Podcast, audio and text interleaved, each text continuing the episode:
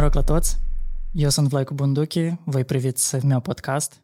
În caz că voi n-ați urmărit primul episod, a fost un monolog despre viața și dilemele mele în calitate de artist, cum am renunțat la mine în favoarea mea și am revenit la Chișinău. Și mi-era foarte interesant și doream tare mult să discut cu cineva care este din domeniul creativ și probabil că s-a confruntat cu aceleași dileme ca și mine, dar în același timp vreau pe cineva care plus minus e de vârsta mea. Eu sunt dau seama dacă noi toți ne confruntăm cu aceleași lucruri sau doar e o chestie interioară a mea și mai scurt, nu se... Așa sau altfel. În studioul meu podcast este Lilian Dobândă. Eu tare mă bucur că ți-ai făcut timp să ajungi aici să discutăm împreună. Lilian are douăzeci și opt de ani. Da. Recent revenit la Chișinău. Deja mai bine de un an, un pic. E bun. Mai scurt, e plus minus e recent. Da, da. Cum te simți la Chișinău? Mereu plăcut. E acasă. E acasă, e acasă. Da. Zi-mi unde ai fost și de ce ai revenit. Eu am plecat la Londra pentru prima dată în două mii șaisprezece. Uh-huh.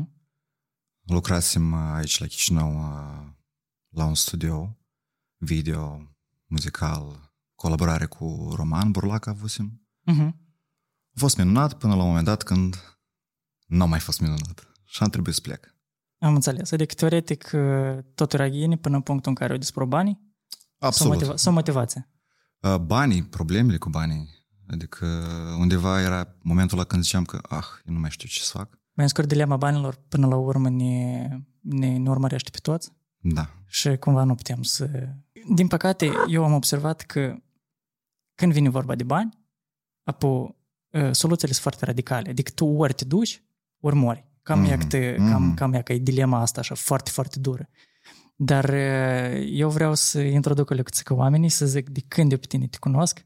Asta e foarte weird, asta e foarte random, eu nu țin minte exact. Cred că era două mii cincisprezece, eu eram, sau mai devreme, nu, era două mii treisprezece, când eu pentru prima dată te-am văzut live, mm-hmm. tu ai avut un concert alături de Venea Roșca, pe atunci era da. Benge, da. Acum actualmente Toș, și voi ați avut un concert la... Uptown. La, nu la Uptown, nu, uh-huh. asta era la... eu nu știu cum se numește acum, era la Atrium, la ultimul etaj, era Skybar. Skybar, Skybar da, da. Și da.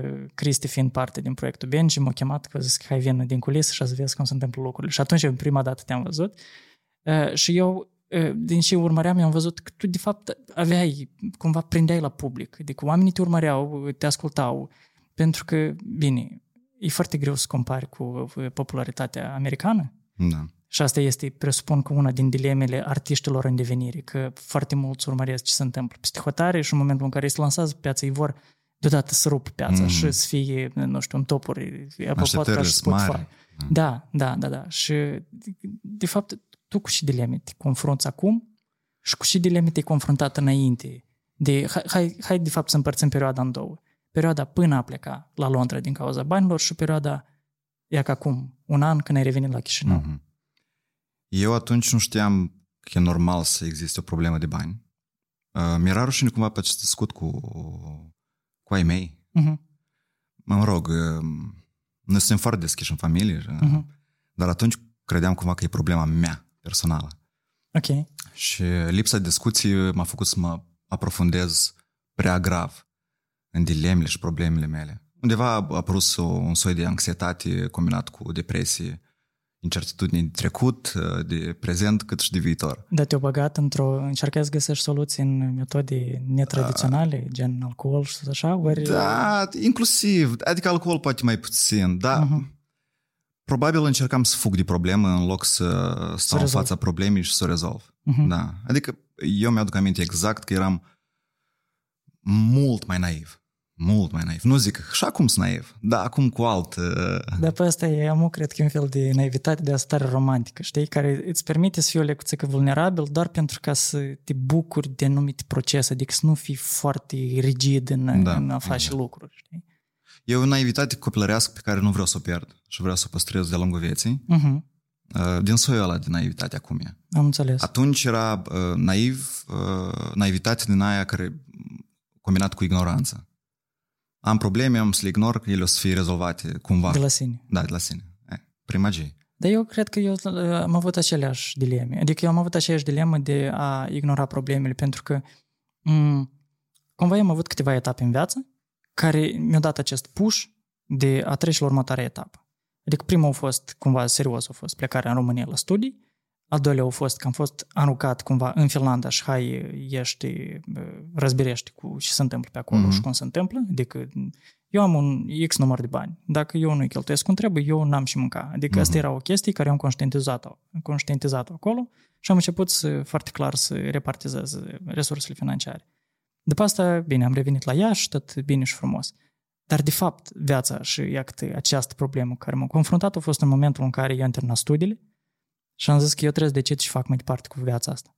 Mm-hmm. Că, până la urmă, chiar dacă au fost niște contexte de independență, oricum asta nu a fost independență curată. Deci, oricum, erau mentori, erau profesori, erau părinții, tot așa. Dar, iată, atunci, op, și s-a terminat.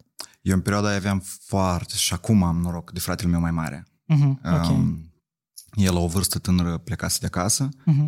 era super uh, independent uh-huh. și cumva mereu mă aflam sub aripa lui. Da, asta e, asta e crută. Asta e tare bine când există o persoană sau un cerc de oameni care, indiferent de context, ei oricum sunt acolo pentru tine, știi? Da. Și până la urmă, uh, tu de când faci muzică? Ca să încep să povestesc despre muzică, trebuie uh-huh. să povestesc un pic contextul unde și cum a apărut muzica hai, în viața mea. Hai, da. Eu uh, am avut norocul să învăț la liceul Nicolae Iorga uh-huh. și acolo erau două profile. Dans sau muzică? Nu ți era dansa? Uh, a, nu, eu am fost, adică inclusiv am și dansat, ah, okay, dar o perioadă okay. tare scurtă. Nu, erau uh-huh. dansuri sportive și nu, la pe, acea perioadă nu prea eram. Este care cu mișcare. Bale, cele, cea, okay. cea. Uh, și am ajuns în clasă muzicală, alături de cel mai bun prieten al meu, Nicolae. Am făcut acordeonul, cânt coral, solfegiu, istoria muzicii. Și tu poți cânta la acordeon?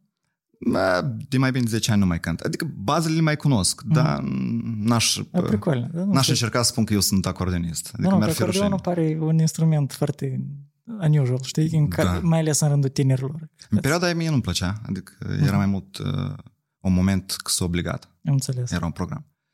Să fi știut atunci, depuneam mai mult efort mm-hmm. să-l învăț, pentru că acum e foarte important. Serios? Clapa. Păi acordeonul în sine are butoanele și clapa. Clapa e egală cu pianul. Ah, ok. Numai pianul e vertical. Da.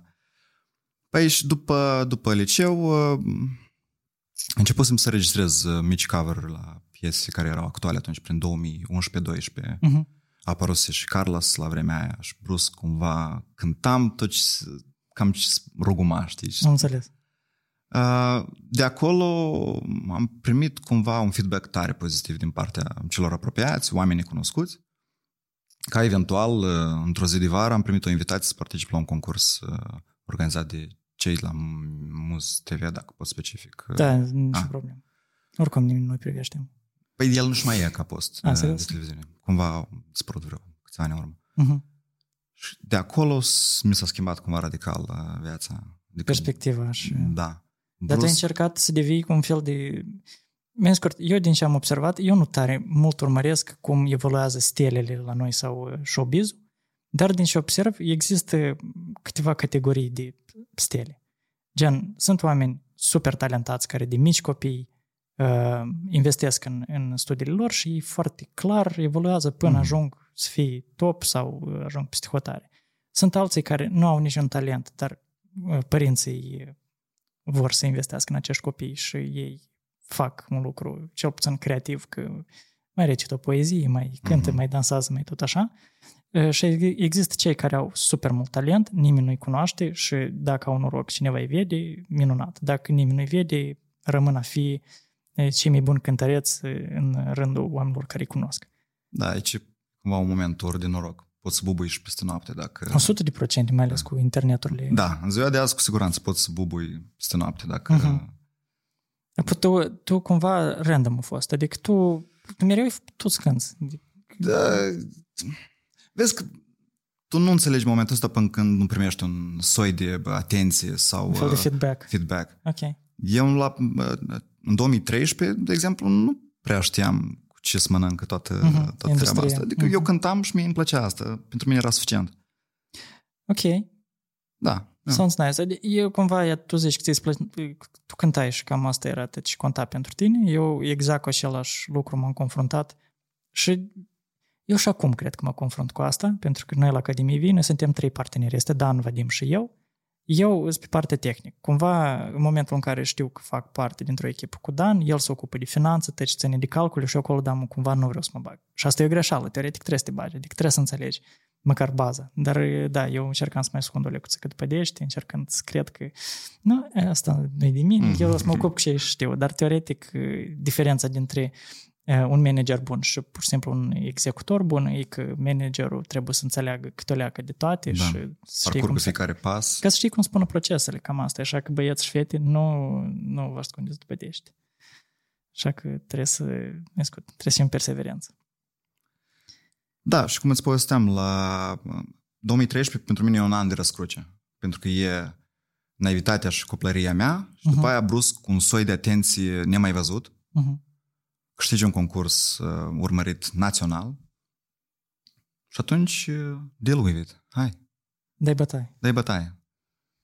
Și tu uh. i-ai dat bătaie până în și punct. Adică, iată, tu te-ai lansat în două mii treisprezece, ai câștigat un concurs, ai primit feedback, ai primit cumva primele ovații, nu știu dacă pot așa să le numesc, dar cumva prima atenție care este simțibilă. Adică nu da. E pur și simplu ți-a zis mama ori tata că maladeț, știi, să cânti. Mm-hmm.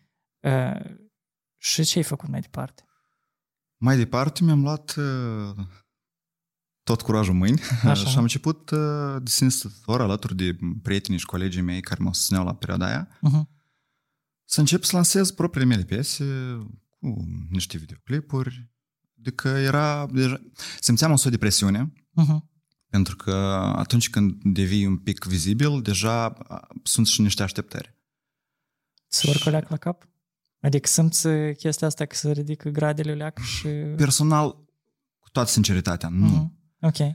Dar am avut situații în care mă întâlneam cu cineva, a, that's this, da. Și zic, mai, noi n-am comunicat cu tine în ultimii doi ani, adică... De unde știi și... Da. Mm-hmm. Și era așa un soi de presiune că, a, e băiatul la televizor, băiat cu chitara. Mm-hmm. Și încetișor, piesă după piesă, am început să...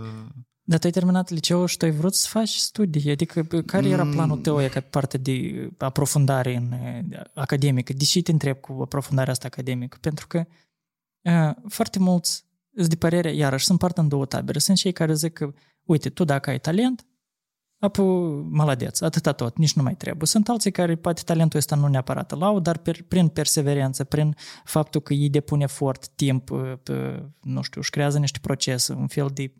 Uh, și fac un fel de plan de acțiuni foarte clar, ei ajung să fie mai buni decât ăștia care au, au, au, au doar talentul cu ei. Și atât, întrebarea mea este, tu simțeai că ai nevoie de studii sau tu credeai că cam mediul în care tu te învârtești, că oamenii care te înconjoară este mai mult decât suficient și nu trebuie să depui efortul ăsta, hai să-l zici încă pentru hârtiuță, știi? Că am mai răspuns la întrebare. Am înțeles. Uh, eram în clasa a douăsprezecea uh-huh. și cumva atunci s-au aranjat lucrurile în felul următor. Eu voiam, de fapt, să plec la jurnalistică. La noi. La, la noi. De fapt, eram între România și, și la noi. Și tot în perioada aia am ajuns să lucrez în două studiouri muzicale.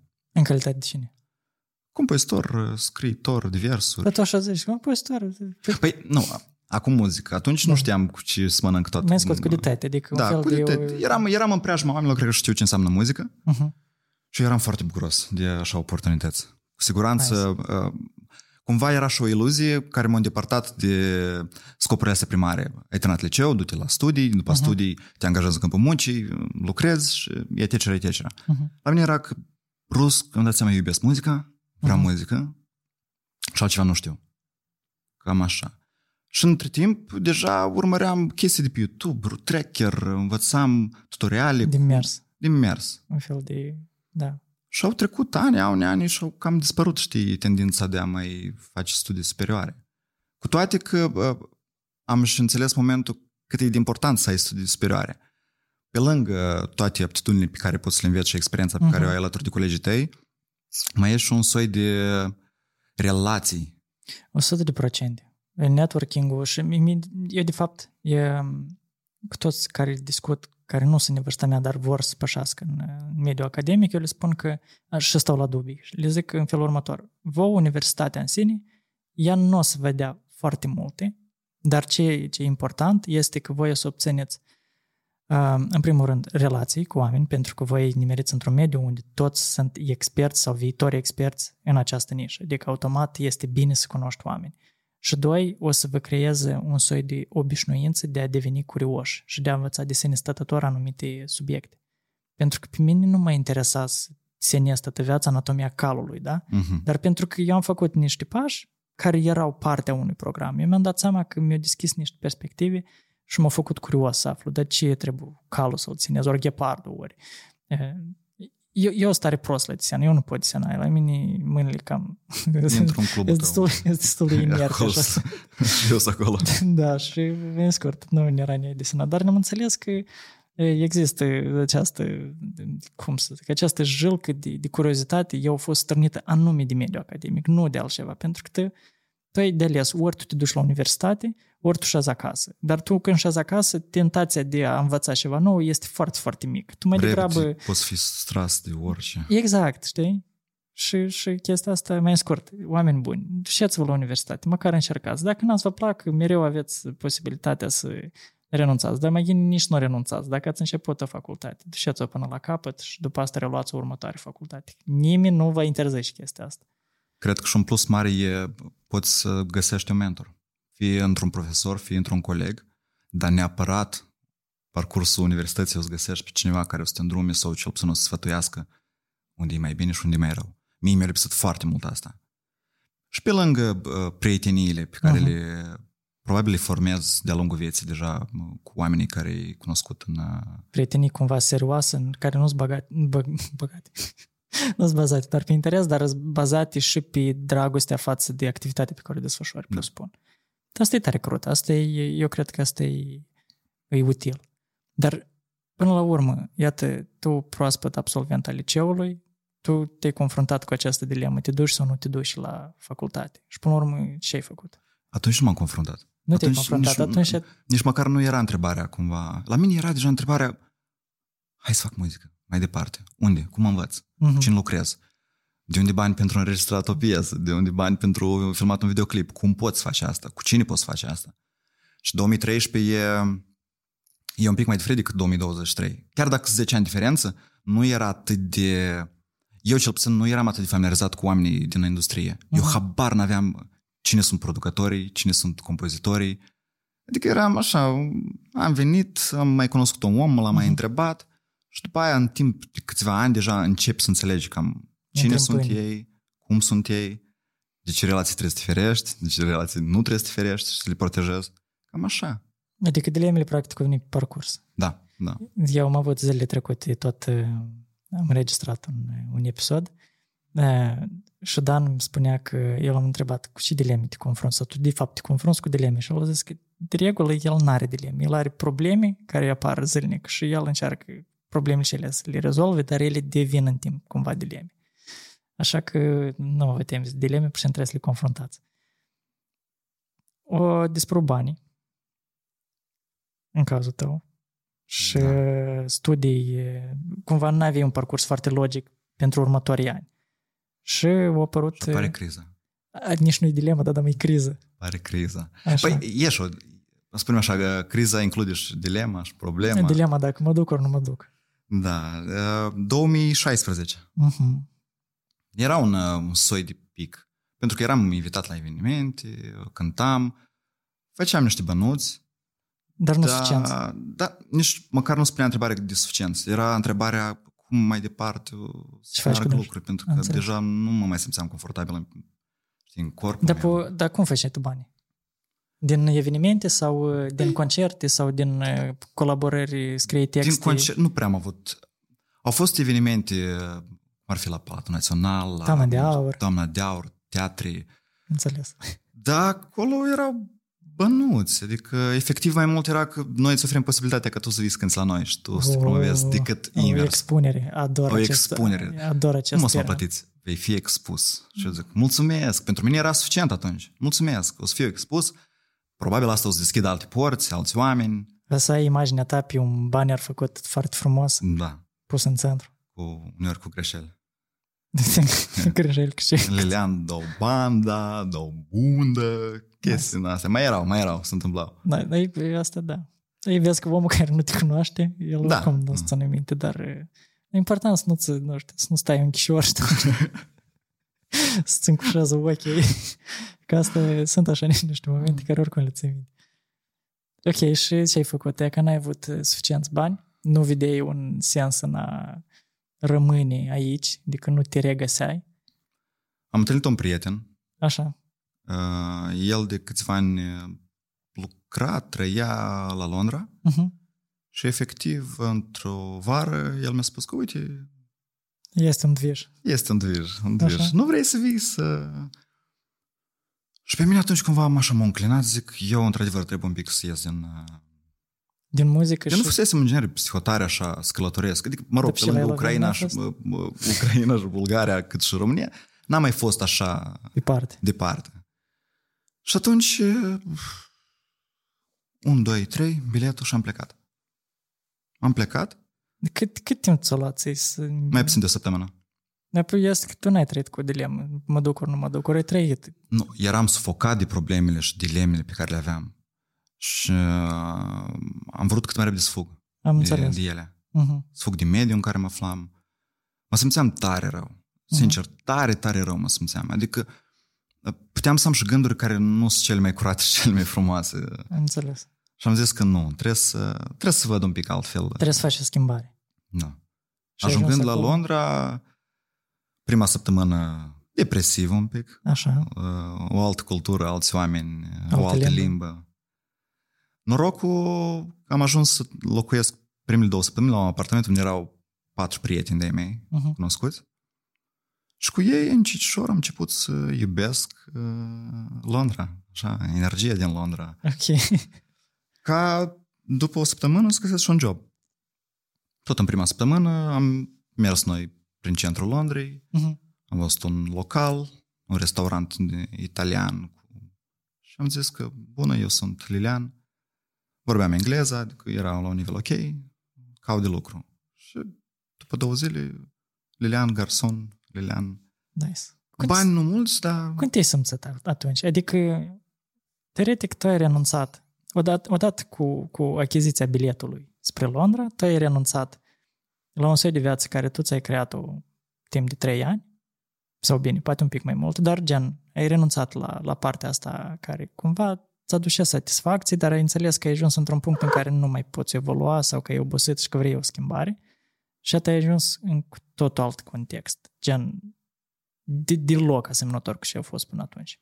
Dar, în schimb, acest nou context îți oferea această libertate a gândurilor, că nu te mai gândești la bani sau cel puțin banul nu, sau lipsa banilor nu mai reprezintă pentru tine e, grija primară sau generatorul primar de frustrări.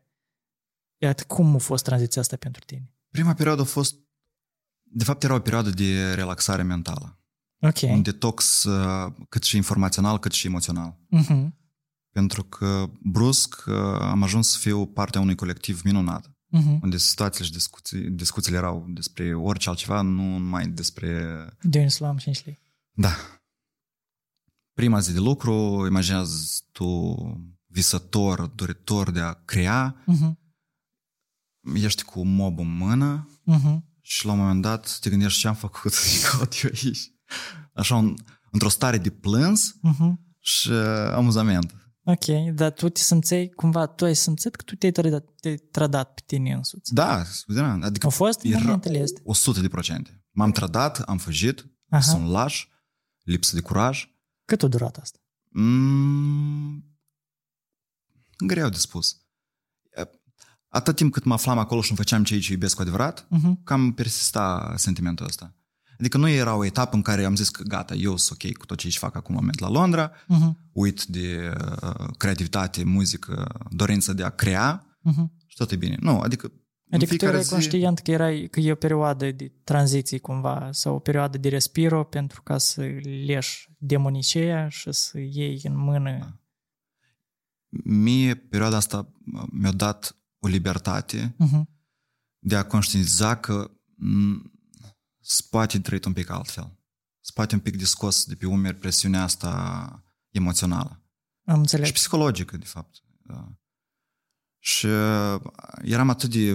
aveam o gratitudine în mine încât am zis că ok, e bine. Chiar dacă eu acum fac ceea ce nu iubesc, uh-huh. dar mă simt mult mai bine. Și pentru mine starea de spirit emoțional, ceea ce îmi spunea inima, era mai important decât orice plan și scene de muzică și restul. Am mă gândeam, dar oricum mă simțeam bine că eu sunt bine. E exact despre același lucru ăla am discutat eu și în primul episod, că am zis că eu, de fapt, dilema mea a fost că eu trebuie să renunț la mine tot în favoarea mea. Adică eu trebuie să renunț la planul care eu cumva ne l-am clădit timp de câțiva ani, de a fi artist, de a expune, de a câștiga existență din artă, din a face fotografii, cumva ce cu și eu, nu că trăiam, dar eu respiram cu asta. Și la un moment dat a venit viața și a făcut așa, hop, și singura ofertă care am primit-o de muncă a fost la Chișinău, în, până la urmă a fost ok, adică iarăși nu m-am îndepărtat de domeniul meu, adică oricum fotografia era prezentă, dar nu în proporțiile în care probabil aș fi vrut eu să fie, dar îmi dau seama că anumite lucruri se întâmplă în modul în care trebuie să întâmple și dacă tu ești destul de uh, conștiincios și consecvent, tu de fapt depui efort în a te reconstrui, adică parcă te rupt în bucăți și tu pas cu pas începi să te aduni ca să ajungi tot în punctul cel la care ai vrut inițial să ajungi. Și tu uh, ziceai că ai revenit un an în urmă, asta fiind două mii douăzeci și doi, adică tu cât ai stat acolo? șapte ani, da? șapte ani. Uh. șase. La Londra, când am ajuns în două mii șaisprezece, am stat aproape un an. Uh-huh. Și după aia am avut ocazia să plec la un concurs. Așa, ok. La X Factor! România? Da, în România. M-au invitat în aceeași perioadă ambele cumva proiecte, Vocea și uh-huh. X. Uh-huh. Mă rog, n-am fost adeptul unor astfel de proiecte, am să recunosc. Dar ce te-ai dus? M-am dus pentru că am zis că vreau să mă depășesc și să trec de bariera asta. Ok, adică vrei să depășești confortul psihologic, cumva. Sau bariera de a... Iar tu vrei iar să te bagi în viața asta plină de... Atunci era un task. Am zis că mie mi-era frică să mă duc la astfel de concurs uh-huh. și pentru că mi-era frică am zis că eu vreau să mă duc la acest concurs să depășesc frica asta. E asta preferă. Era unicul scop pentru care m-am dus. Uh-huh. Și în același timp mi-am mai pus și ca task să mă duc cu propria mea melodie, pe care nu aveam încă.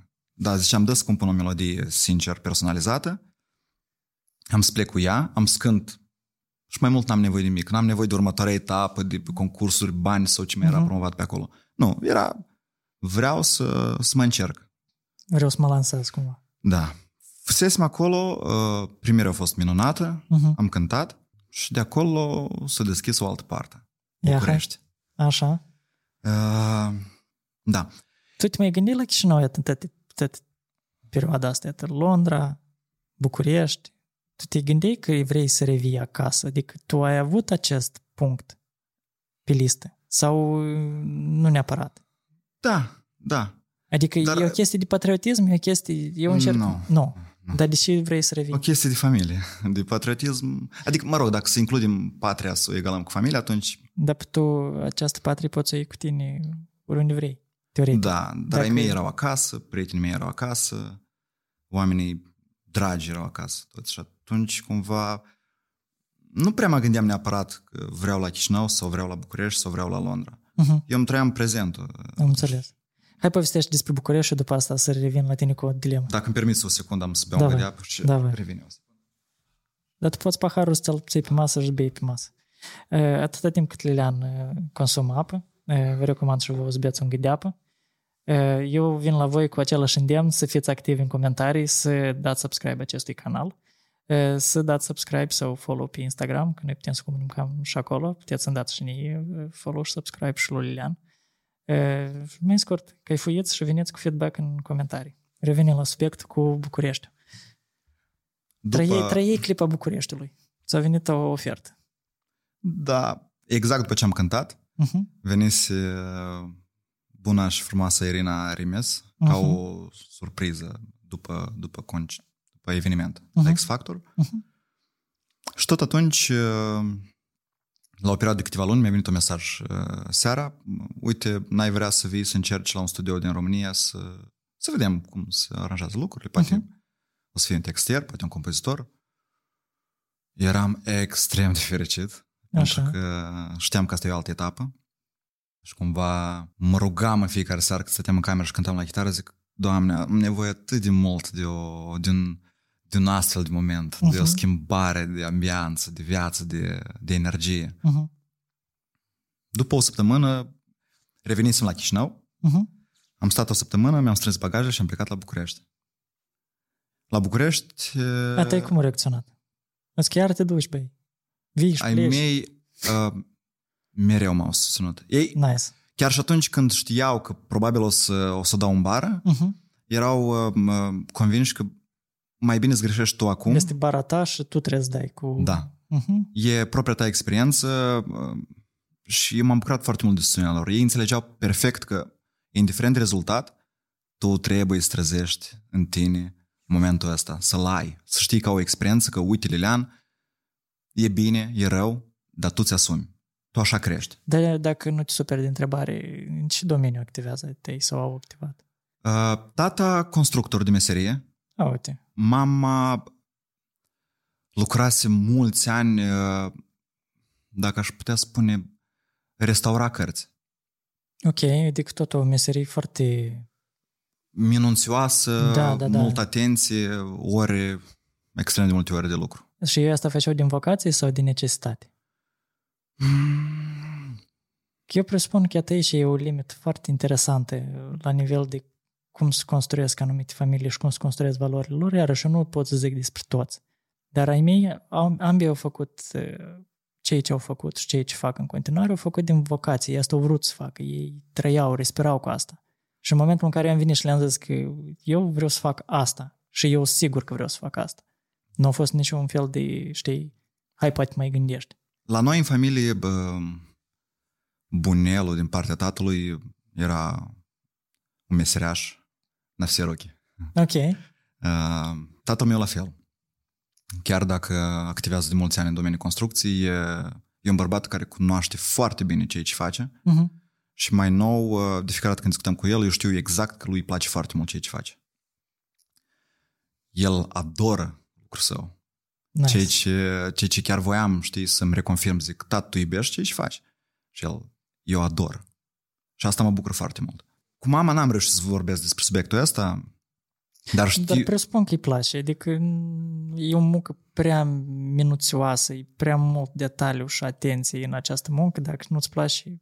Probabil cu ori da. S-ar de pe fix, ori... Țineam mult și de colectivul ei. Ah, ok. Adică erau femei de treabă care lucrau împreună și discutau, zâmbeau, își spuneau glume. Okay. Mai veneam și eu când eram mic pe la...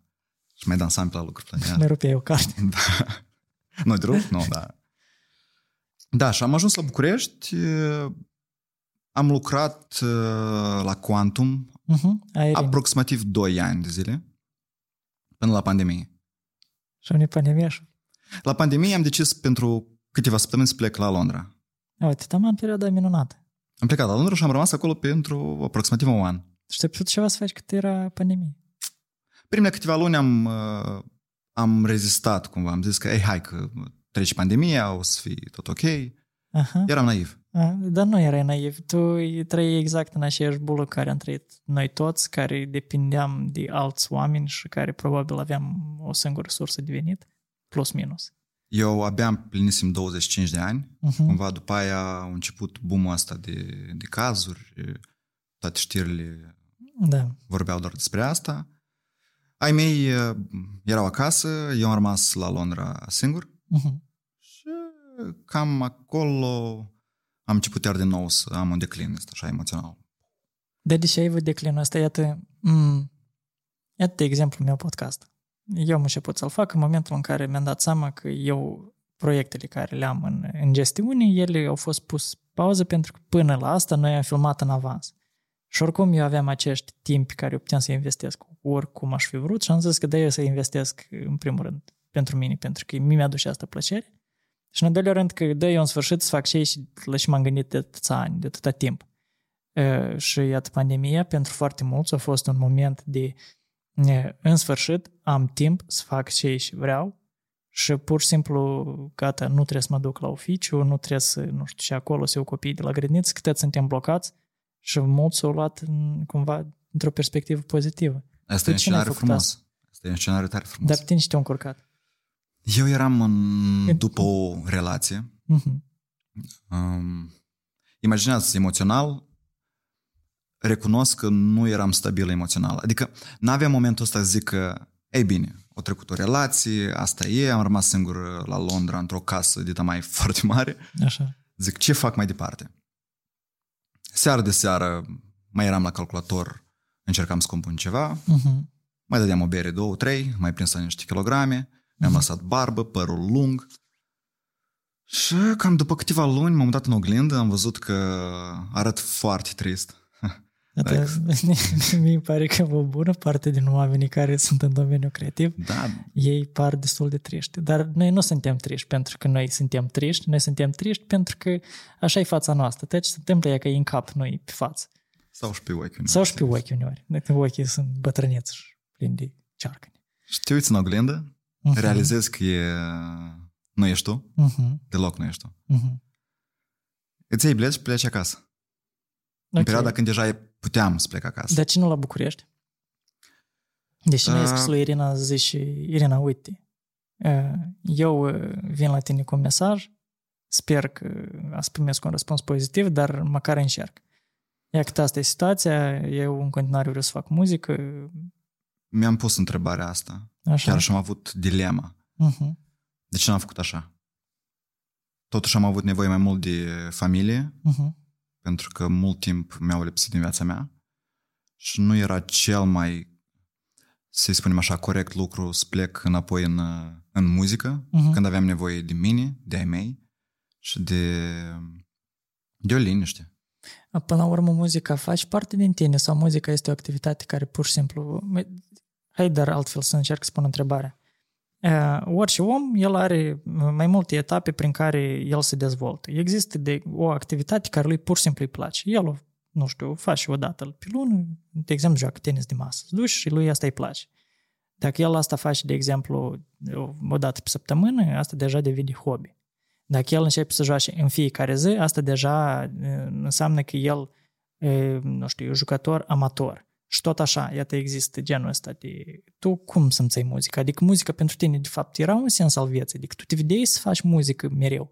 Ori asta e o activitate care ți-ți aduce satisfacție, un fel de hobby, dacă pot să-l numesc așa. Muzica nu e sensul vieții mele, cu siguranță. Ok. Și da. Asta o recunosc și mereu mi-am spus-o. Nu e sensul vieții mele. Eu iubesc asta. Ok. Foarte mult. Dar dacă nu ar fi muzică în viața mea, cred că la fel aș fi ok cu asta. Dacă știi ocupat, dacă n-ai face muzică.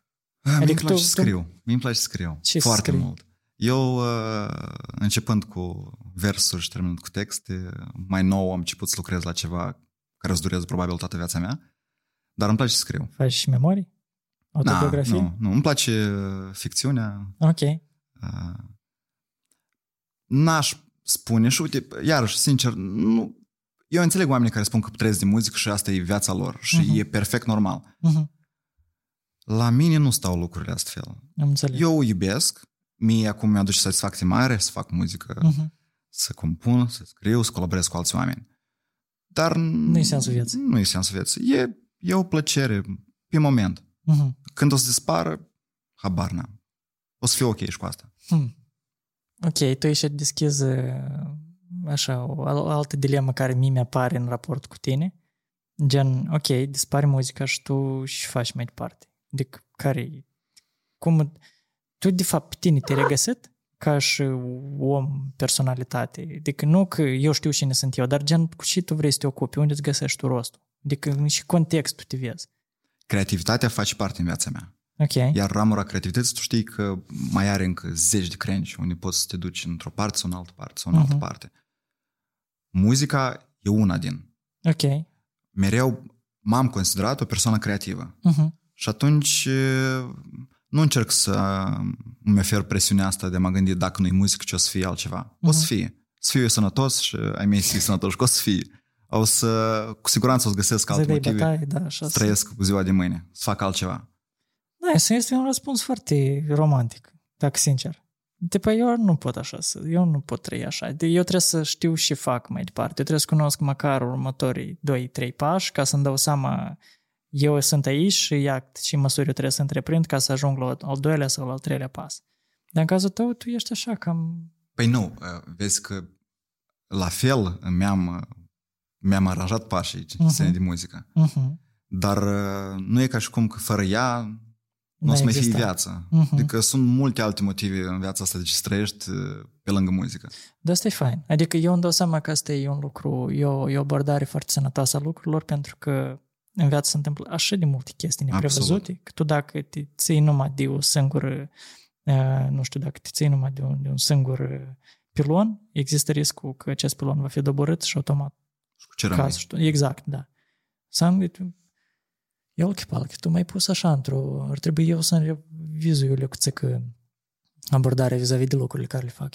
Eu presupun că tot nu m-aș pierde dacă ar dispărea video sau foto în, în viața mea, dar din asta e și-o puțin eu caifuiesc. Dacă aș reuși să fac tare mulți bani, asta ar fi tare, tare, tare nice. Dacă aveai tare mulți, mulți bani, ce-ai face?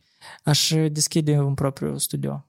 Eu nu știu studio cum, creativ. De, deocamdată, da, asta e planul care eu...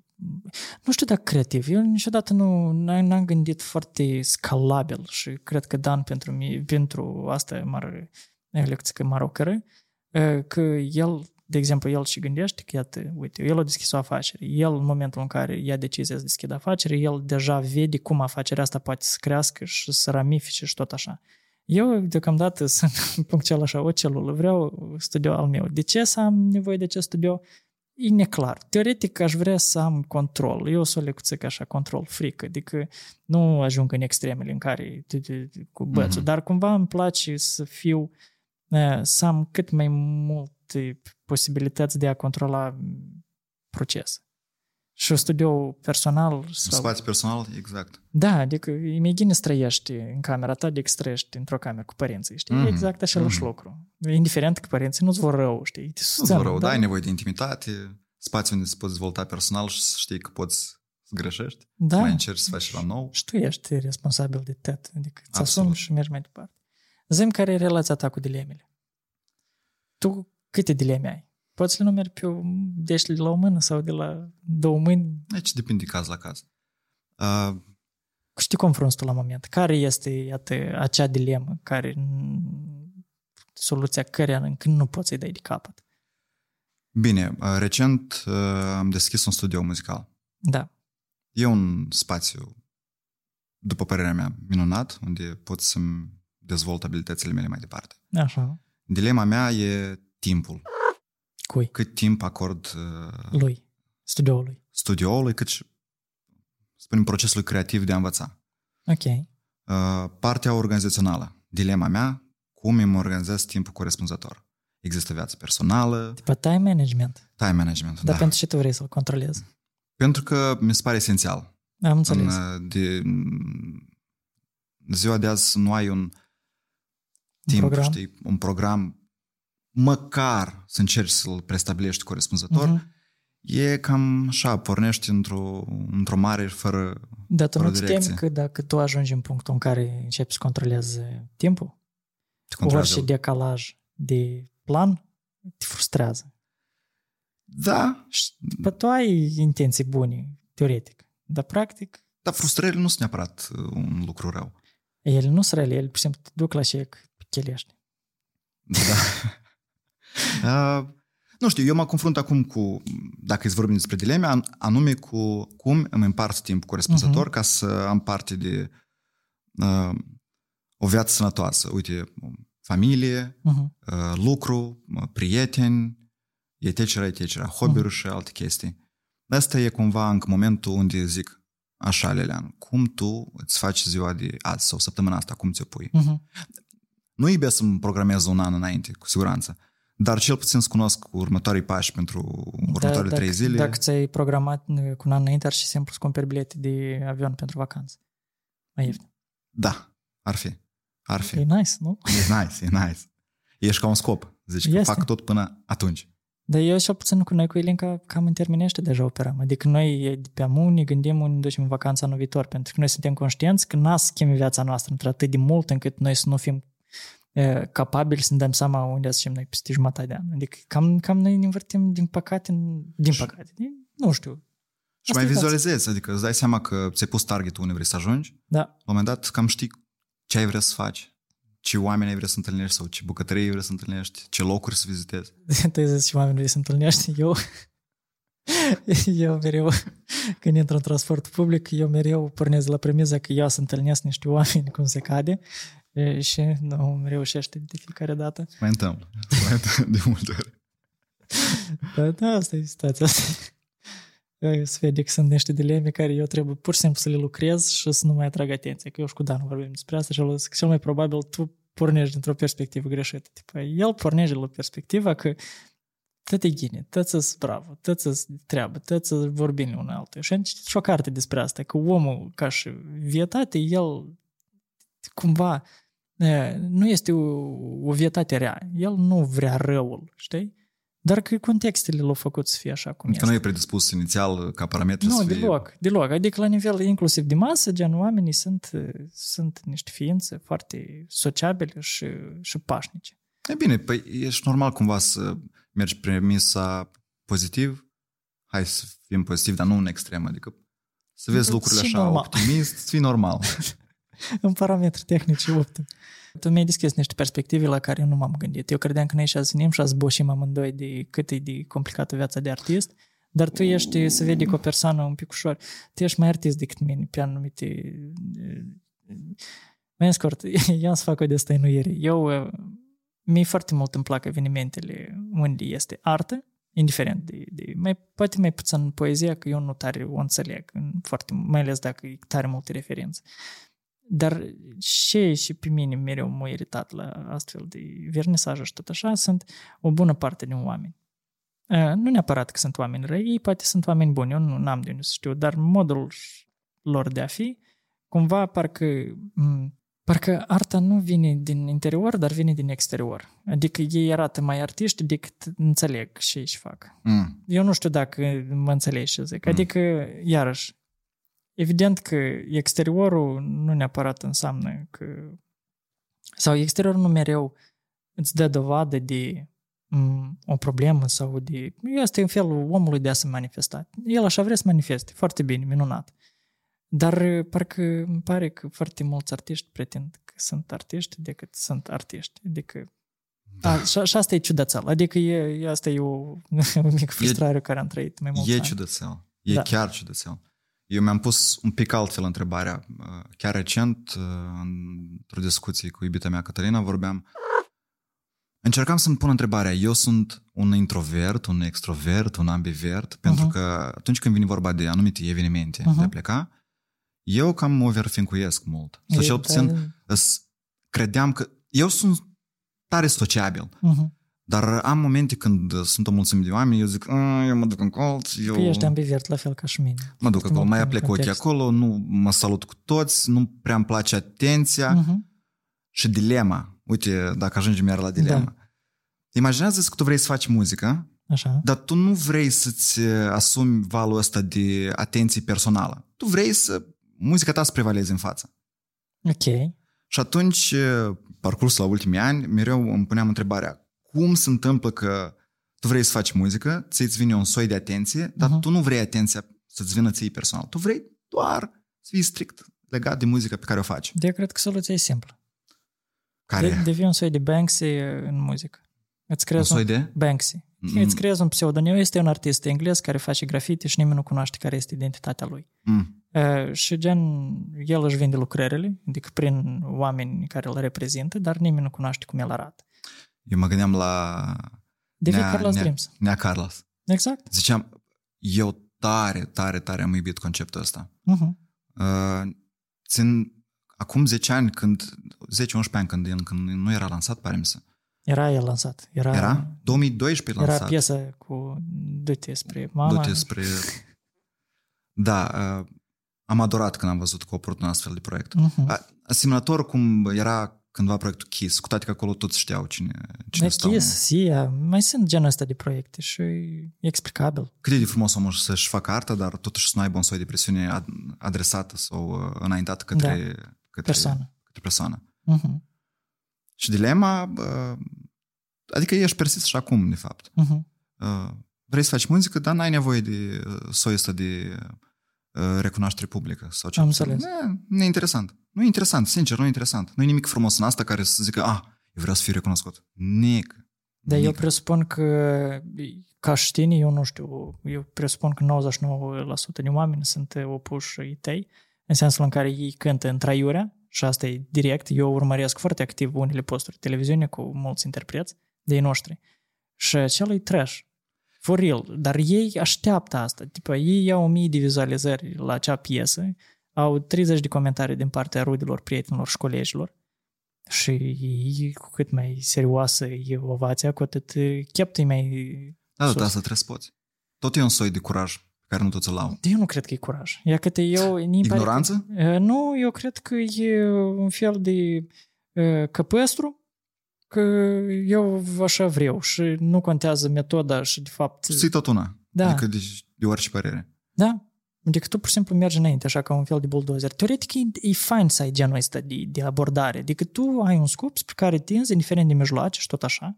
Și dacă atingi o lecuță că acel Olimp minunat, dacă nu-l atingi, muncești mai departe.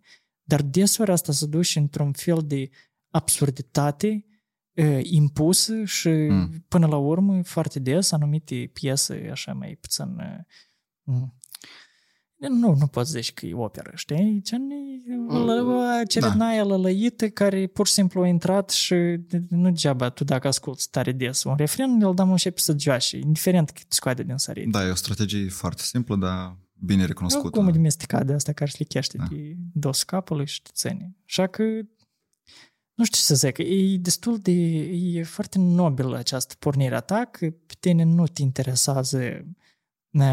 Păi nu, nu neapărat că nu te interesează părerea oamenilor, te interesează, dar nu, interesează, este, nu? Dar nu este asta motorul, știi? Că mulți vor să devină artiști, dar pentru că vor să devină staruri. Ei, teoretic, își încearcă să-și, să-și trateze, între ghilimele, anumite lacune sau anumite... Sau anumite lipsuri. Eu am, cât am fost la mare cu, cu Ilinca, cât eu la mare pe bune ne-am pus scop să rup cărțile și asta și s-a întâmplat. Și am citit cele cinci traume ale uh, cele cinci traume care ne încurcă să fim noi înșine, îmi pare, că Lis Bourbon. Mm.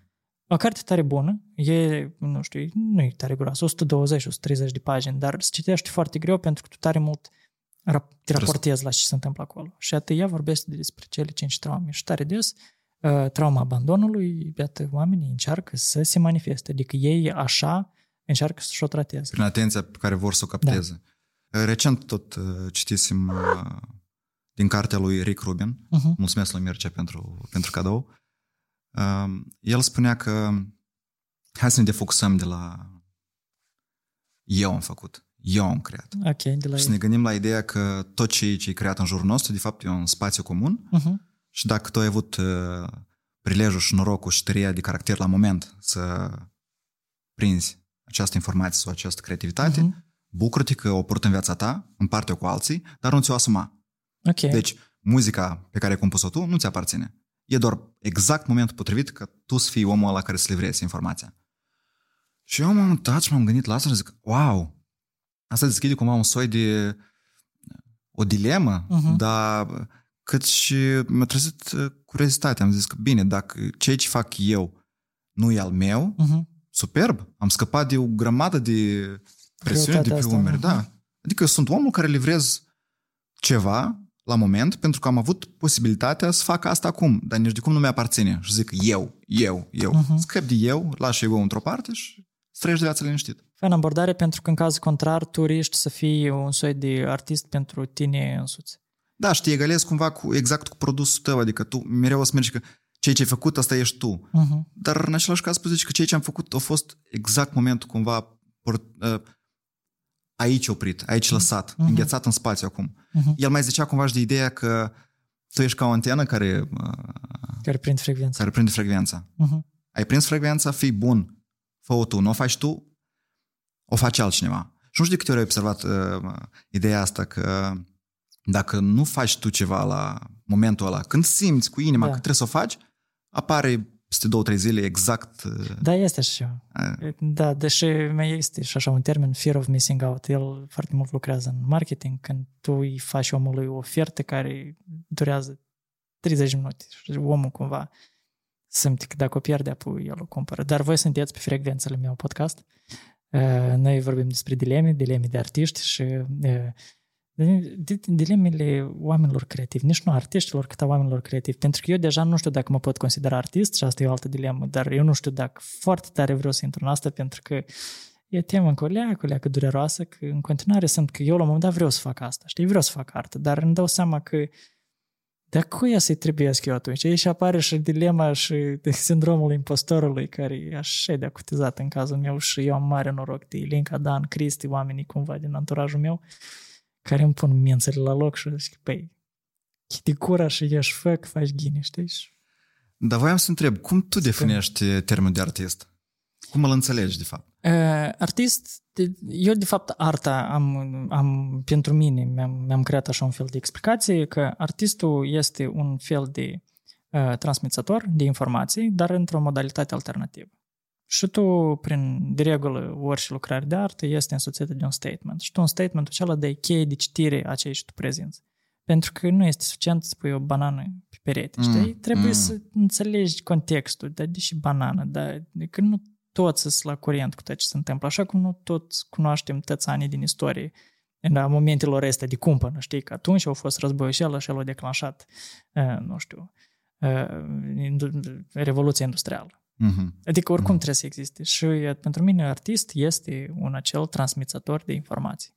Dar, întrebarea dacă antenele oamenilor sunt conectate. Dar în același timp, pentru tine contează cumva background-ul? În background-ul artistului? Da. Nu, nu știu dacă neapărat contează. Sau arta în sine e suficientă? Eu cred că este mai mult decât suficientă. Eu, iarăși, sunt curente în artă sau sunt modalități sau uh, anumite arte care nu, nu e neapărat pe gustul meu. De exemplu, performance-ul, happening-ul, unele sunt tare faine, unele sunt mai puțin interesate pentru mine. Adică eu sunt că nu, nu e area, nu sunt eu, nu sunt eu publicul pentru ei. Dar așa sau altfel e foarte bine că sunt. Adică e foarte bine când există diversitate în artă și artă e despre diversitate. Dar mie îmi place, da. Eu, eu caifuiesc din, din ea. Eu caifuiesc când ni văd o lucrare de artă și artistul cel reușește să înșișească mințele. Și apropo, tare mulți nu cunosc despre faptul că artiștii sunt primii, cumva sunt pionerii care uh, aplică ultimele tehnologii din diferite domenii în a-și face arta. Da, și mai iau și curajul să fac cei ce alți nu vor să facă, sau cel puțin să fie ei pionieri. Da, e din cazul cel mai rău de vina, că e artă și nimeni nu da. înțelege artistul și la revedere. Da, e simplu să spui. Ei, e artă. E artă. Nu înțelegi, nu înțelegi, e artă. Da. Că mi-e scurt. E, într-un dialog este important să existe cel puțin doi participanți. În cazul contrar, e monolog. Mm-hmm. Eu propun să... Să trecem la partea a doua emisiunilor. Eu, emisi, dar da, partea a doua podcastului. Dilema sună în felul următor. Sau dilema care mi-a pus-o eu. Ți-i place ziua vinului? Foarte scurt, poți să zici, îți place sau nu-ți place? Ca și sărbătoare. Da. Ok. Ți-ți place uh, modul în care noi sărbătorim ziua vinului? Nu. Ok, ți-ți place cum au loc evenimentele din centrul orașului? Nu. Uh, tu crezi că există uh, soluții de îmbunătățire acestei sărbători? Absolut, da. Ok, apoi iată m- dilema care încerc eu așa să o, să o formulez într-o binare de cuvinte, este dilema contextului. Uh-huh. Eu nu sunt împotriva zilei vinului. Este o Este o tradiție frumoasă, da. Foarte mulți moldoveni, lor le place vinul. Promovezi ceea ce ne aparține nouă ca cultură. Exact, minunat. Da. Eu nu sunt amator de vin pentru că eu cred că n-am ajuns în punctul în care eu să-l înțeleg suficient mm-hmm, de bine, mm-hmm. în care eu pe bune să profit din, din el. Da. Ilinca, din contra, ei e mare amatoare de vin, ei place vinul, ea studiază. Pare să studiază. Da, da, da, da. Și ei, ei asta îi place. Adică noi cumva suntem destul de divizați, eu încerc să o susțin în partea asta, chiar dacă eu îmi dau seama că la un moment dat eu pierd teren, că nu înțeleg. Ea îmi spune că aici e așa. Mm-hmm. Gustul ăsta. Da, pierje, pierje, sunt, sunt mura, mura. Și, e, și noi am fost la ziua vinului. E, mie nu neapărat îmi plac tot, tot soiul de evenimente din centrul orașului, pentru că mie nu tare îmi place îmbulzala și mulțime, dar am zis că hai să vedem ce se întâmplă. Și am ajuns acolo și ok, este mult mai aranjat decât în alți ani. Mm-hmm. Adică totul este clar, corturi, cumva designul evenimentului, plus minus uniform, adică există o identitate, nu știu ce. Dar așa de tare, în continuare, nu înțeleg fumul de la frigărui oh. din centrul orașului și toboganele pentru copii și meșterii populari cu, sau meșterii artizani sau artizanii cu miere. Iarăși, nu sunt împotrivă. Dar parcă îmi pare că nu e context care trebuie. Absolut. Știi ce zic? Da, da. Tipa, nu te duci la, nu știu, nu te duci la mare cu schiurile. E exact același lucru. Da, înțeleg că există copii, trebuie cu ceva să... Dar parcă îmi pare că zovinului nu e despre să te duci și te îmbeți. Absolut. Dar asta se întâmplă, din păcate. Păi te duci să îți găsești un vin preferat, pe care o să-l bei efectiv după aia cu... în familie sau alături de da, prietenii tăi. Da, adică mie mi-a plăcut faptul că ei au, aparent organizatorii, au creat un soi de, nu știu cum să zic, un fel de harta degustatorului de vin sau ceva de genul. Mai scurt, achitai o taxă și tu primeai uh, niște bilețele și tu schimbai aceste bilețele pentru treizeci cincizeci de grame mm-hmm. de, de vin, ca anume să, să deguști vinul ăsta. Ideea cum spune, mie îmi pare de... Ideea e faină, dar, dar ea nu e... Tipa, eu ziua vinului o văd anume în contextul ăsta. Un pic ușor, mm-hmm. sun eu așa boșorog și parcă vreau să limitez e, libertatea oamenilor, dar cumva parcă îmi dau seama că dacă omul nu cunoaște cum să se manifeste sau cum să se comporte în astfel de contexte, vin tu în, în ajutor. Uite, evenimentul în sine este gratuit, dar cumva noi nu punem accentul pe hai să ne îmbătăm, dar punem accent pe hai să degustăm, hai să... Și mi-mi pare că genul este de eveniment, eu nu știu cum e la Oktoberfest, eu presupun că și acolo să-mi bat foarte tare. O, da. Dar... Am fost, dar m-am văzut așa. Ne-a povestit băieță. Da, ne-a povestit băieță. Da, și mi pare că, bine, asta ține de educație, asta ține de modul în care oamenii în general percep cultura consumului, știi? Dar pentru că este nu o băutură tare, tare lipsită de alcool, oricum, trei pahare, cred că este suficient, dar mă tus și aghezmâit mm-hmm, așa normal. Mm-hmm. Dacă tu mai bagi încă trei pahare, apoi da, mă încep dansurile. Am dorm pe scări acolo, lângă, că am văzut foarte mulți. Da? Scări sub cupășel. Sub... Apoi e că asta îmi pare ciudățel. Cumva, eu, eu nu știu care ar fi o soluție creativă pentru a scădea din, din scădea din numărul de pahare pe care oamenii consumă o lecuță când e cugetat unii din, mm-hmm. dintre ei. Poate nu e cazul de făcut șașlâși, eu nu știu, poate e cazul... La asta mă gândeam acum. Poate e cazul de făcut un program, uite, de la ora douăsprezece până la ora opt seara. Și gata, se închide iar Marocul. Și fără și... multă muzică, tumț, tumț, tumț. Da. Adică mai lejer. Un pic așa, mai... Să mai poți comunica cu cel care stă uh-huh. lângă tine. Să mai poți auzi de unde vine vinul ăsta, cine l-a făcut, o istoria vinului. Uh-huh. Pentru că e interesant, adică până la urmă, dacă vorbim de ziua vinului... Dar eu am văzut că acolo, tu dacă achiziționai acest carnet al degustatorului, nu știu cum el se mai numește, gen, tu uh, aveai dreptul să faci parte din grupul de oameni care urma să învețe despre vin. La un moment dat, m-am, cumva, avem impresia că în sfârșit, oamenii au un context legal de a consuma în centrul capitalei. Lichide cu alcool în centrul capitalei, fără ca cineva să le reproșează. Da, știi? Absolut. Legea interzice să îmbli cu stacan gin. Prin... Da, acolo nu. Da, în contextul acela nu. Da. Noi am intrat în a treia parte. Ea se numește dileme rapide. Eu ți-ți dau două variante, alegi una. Mm-hmm. Preferabil cât de repede posibil să okay. răspunzi. Eminem sau Carlos Dreams? Carlos. O seară la concert de muzică simfonică sau un jam session? Jam session. Ziua vinului sau ziua orașului? Ziua vinului. O bere sau un pahar de vin? Bere. Toș sau Satoshi? Ambii. Unul trebuie să alegi. Iubesc pe ambii. Eu înțeleg, dar trebuie să alegi unul. Pentru că Satoshi e mai tânăr, Satoshi. Ok. Chitară, bas sau acustică? Acustică. Bani din artă sau pur și simplu bani? Bani din artă. Concert într-un club sau open air? Open air. Două albume lansate fără hit sau un hit pentru toată cariera? Două albume fără hit. Beat sau text? Text. Minunat. Pe această notă pozitivă, eu îți mulțumesc tare mult pentru prezență. Ți-i îți mulțumesc pentru invitație. Eu sper că întrebările și zona în care te-am dus nu te-au deprimat prea mult, pentru că dilemele au, au așa o caracteristică să ne ducă într-o zonă e o umbră, știi? Eu ți-am spus mai devreme, formatul în care poți discuta așa, friendly, uh-huh. noi suntem foarte aproape unul de altul, e minunat. Discutăm deschis, abordăm subiecte pe care mâine, poi mâine o să le vadă oamenii și o să zică, bă, ia uite, uite cum stă situația la alți oameni. Mie asta îmi place foarte mult. Poate o să le trezească interes. De fapt, cam asta și e scopul podcastului, că eu am ajuns la concluzia că oamenii, noi toți avem dileme, doar că noi nu vrem să le discutăm, dar asta nu înseamnă că noi nu suferim de ele și dacă ascim mai mulți și dacă tot ne confruntăm cu aceeași dilemă, poate reușim într-un mod creativ să ajungem la niște soluții și să ne ajungem în partea aceea întunecată unde e depresie, anxietate și mm. să fugim de noi înșine. Eu am fost Vlaicu Bunduchi. Eu am fost Lilian Dobândă. Și eu fost și Oleguț. Eu despre Oleg am să discut un pic mai mult într-un alt episod cu un invitat care eu cred că poate să explici mai mult ce e cu Oleg și cum e cu Oleg. Voi aveți grijă de voi, eu vă aștept în secțiunea de comentarii pe YouTube și pe Instagram. Dați-ne follow, pentru că nouă ne plac follow-uri și nouă ne plac și banii și arta și ne vedem în episodul următor.